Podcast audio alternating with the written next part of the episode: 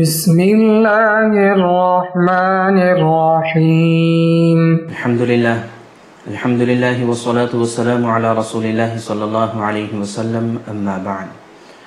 محترم ناظرین و سامعین، السلام علیکم ورحمۃ اللہ وبرکاتہ۔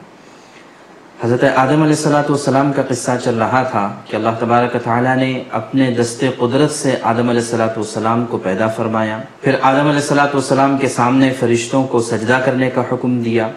پھر آدم علیہ الصلوۃ والسلام کو اپنی ذات سے علم عطا فرمایا، اسماء کا علم سکھایا یعنی تمام علوم آپ کی سرشت میں داخل کر دیے۔ جب آدم علیہ الصلوۃ والسلام امتحان میں کامیاب ہو گئے، تو پھر اب اللہ تبارک تعالیٰ نے بطور انعام کے ان سے فرمایا کہ اے آدم تم جنت میں رہ سکتے ہو اور جنت میں رہ کر آسانی اور آسائش والی زندگی گزار سکتے ہو۔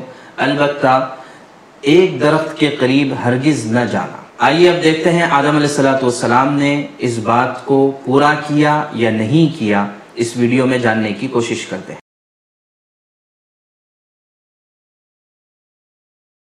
اللہ تبارک تعالیٰ کا ارشاد ہے، وَقُلْنَا يَا آدَمُ اسْكُنْ أَنْتَ وَزَوْجُكَ الْجَنَّةَ وَكُلَا مِنْهَا رَغَدًا حَيْثُ شِئْتُمَا وَلَا تَقْرَبَا هَذِهِ الشَّجَرَةَ فَتَكُونَا مِنَ الظَّالِمِينَ سورہ بقرہ اور سورہ اعراف میں اللہ تبارک تعالیٰ نے یہ فرمایا کہ اے آدم، تم اور تمہاری زوجہ یعنی اما حوا رضی اللہ تعالیٰ عنہ، تم دونوں جنت میں رہ سکتے ہو، سکونت اختیار کر سکتے ہو۔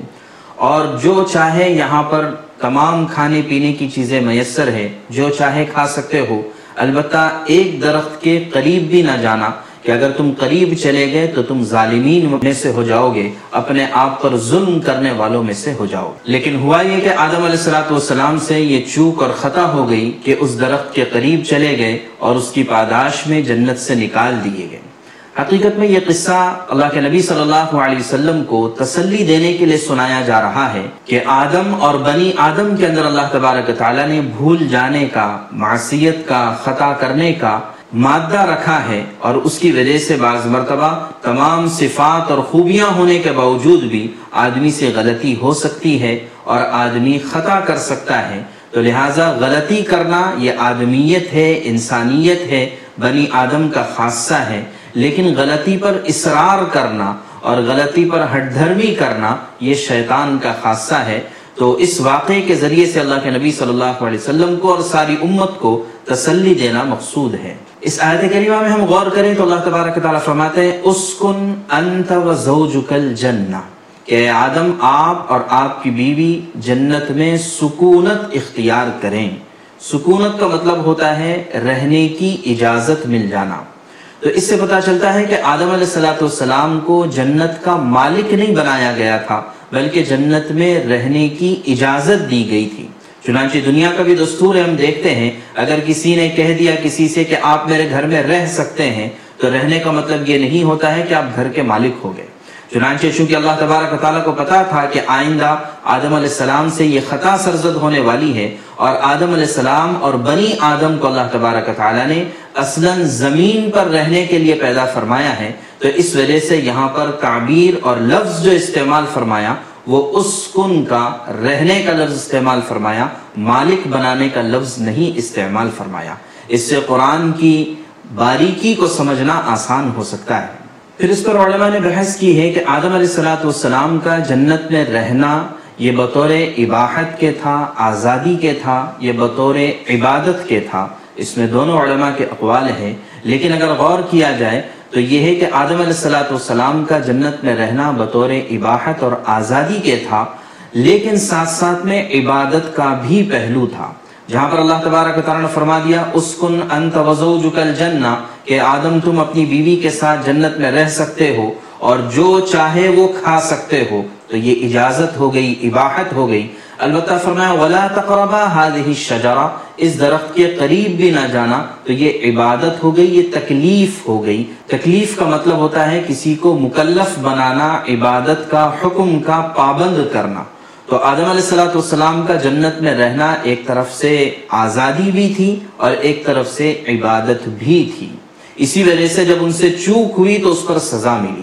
اگر آزادی ہوتی تو چوک ہونے پر کوئی سزا نہیں ہونا چاہیے، لیکن سزا کا ملنا اس بات کی دلیل ہے کہ وہاں پر رہنا بھی عبادت تھا۔ اس لیے کہ اللہ تبارک تعالیٰ پہلے ہی فرشتوں کے سامنے بتا چکے ہیں کہ انی جاعل فی الارض خلیفہ۔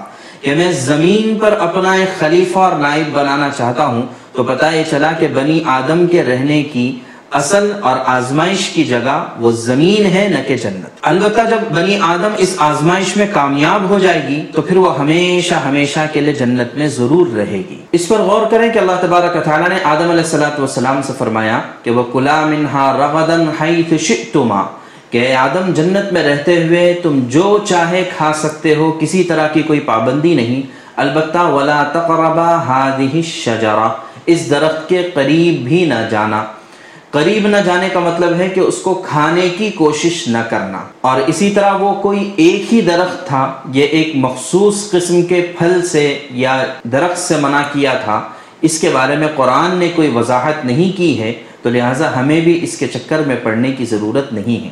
اسی طرح یہ سوال کیا جاتا ہے کہ وہ درخت کون سا تھا؟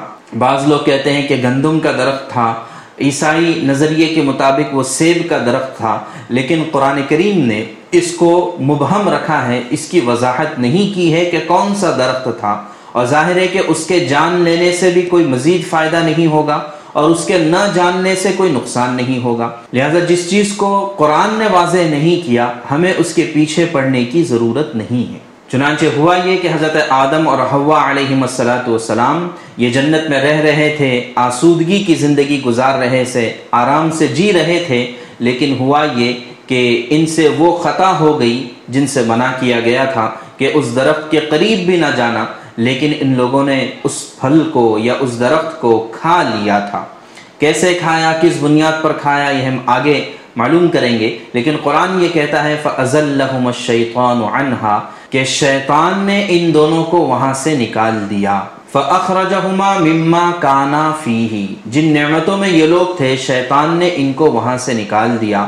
اور پھر اللہ تبارک تعالیٰ نے حکم دیا، قُلْ نَهْبِطُوا بَعْضُكُمْ کہ تم میں سے ہر ایک نیچے اتر جائے یعنی درجے کے اور مرتبے کے اعتبار سے بھی نیچے ہو جائیں۔ اور اسی طرح جنت زمین کے نیچے ہے، جنت آسمانوں کے اوپر ہے، تو لہٰذا نیچے اترنے کا حکم دے دیا، زمین پر اتار دیا گیا۔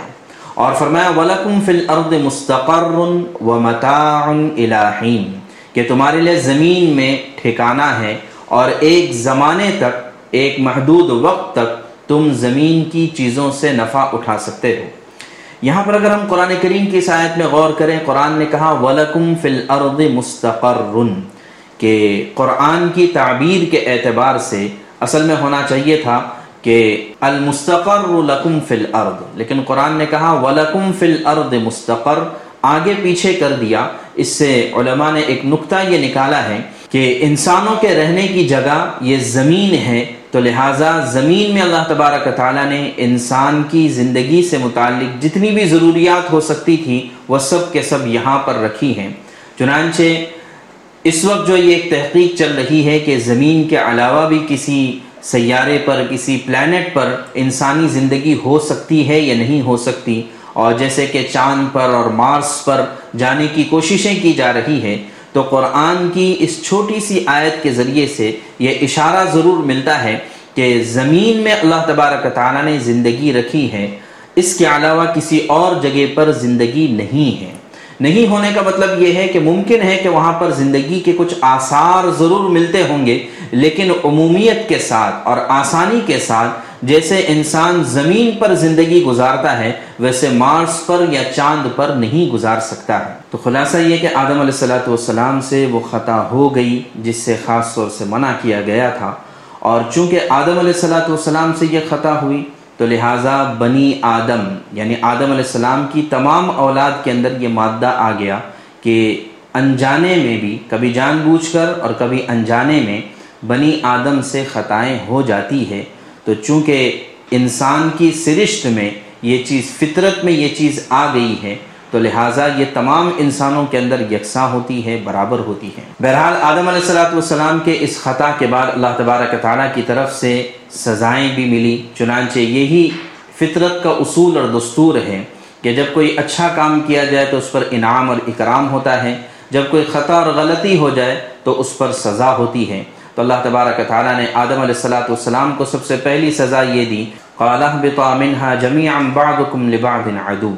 کہ سب سے پہلے تو جنت سے نکال دیا اللہ تبارک تعالیٰ نے، اور یہ فرمایا کہ تمہارے آپس میں دشمنیاں ہوں گی۔ چنانچہ مرد اور عورت میں، بھائی اور بھائی میں، اور تمام انسانوں میں آپس میں دشمنیاں، یہ بطور سزا کہ اللہ تبارک تعالیٰ نے فطرت میں ڈال دی ہے۔ اور بعض علماء نے یہ بھی کہا ہے کہ شیطان اور انسان کے درمیان دشمنی رہے گی تو دشمنی تو پہلے سے بھی شیطان اور انسان کے بیچ میں تھی کہ شیطان نے اسی وجہ سے، اسی دشمنی اور حسد کی وجہ سے آدم علیہ السلام کے سامنے سجدہ کرنے سے انکار کیا تھا۔ البتہ اللہ تبارک تعالیٰ نے یہ بات بھی ارشاد فرما دی کہ فمن طبع ہدا یا فلا خوف علیہم ولا هم يحزنون کہ دنیا میں جانے کے بعد میری طرف سے رہبری آئے گی۔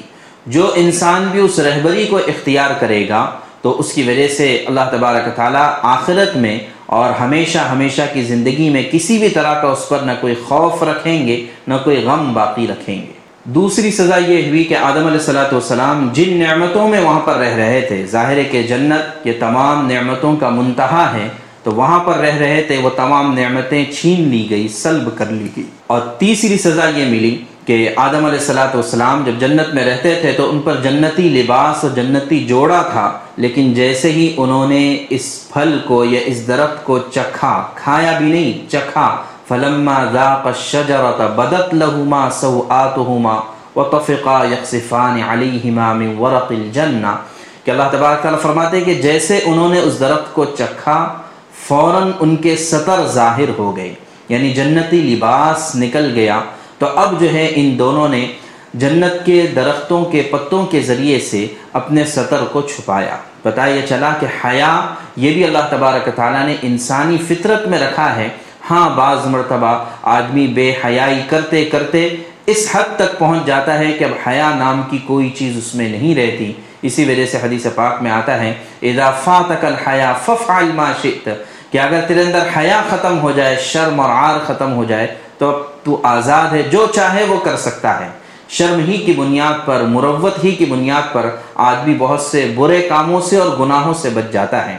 اور گناہوں کا ایک بہت برا اثر یہ ہے کہ انسان کے اندر سے حیا اور شرم ختم ہوتی چلی جاتی ہے۔ اب قرآن کریم کی تعبیر سے تو یہ پتہ چلتا ہے کہ آدم علیہ السلاۃ والسلام اور حضرت حوا علیہ السلام ان دونوں پر جنتی لباس تھا۔ وہ لباس کیسا تھا؟ کپڑے کا، اون کا، سوت کا کیسا بنا ہوا تھا، اس کے بارے میں قرآن نے کوئی ڈیٹیل بیان نہیں کی ہے اور ظاہر ہے کہ جنتی لباس کو ہم دنیا کے لباس پر قیاس نہیں کر سکتے ہیں۔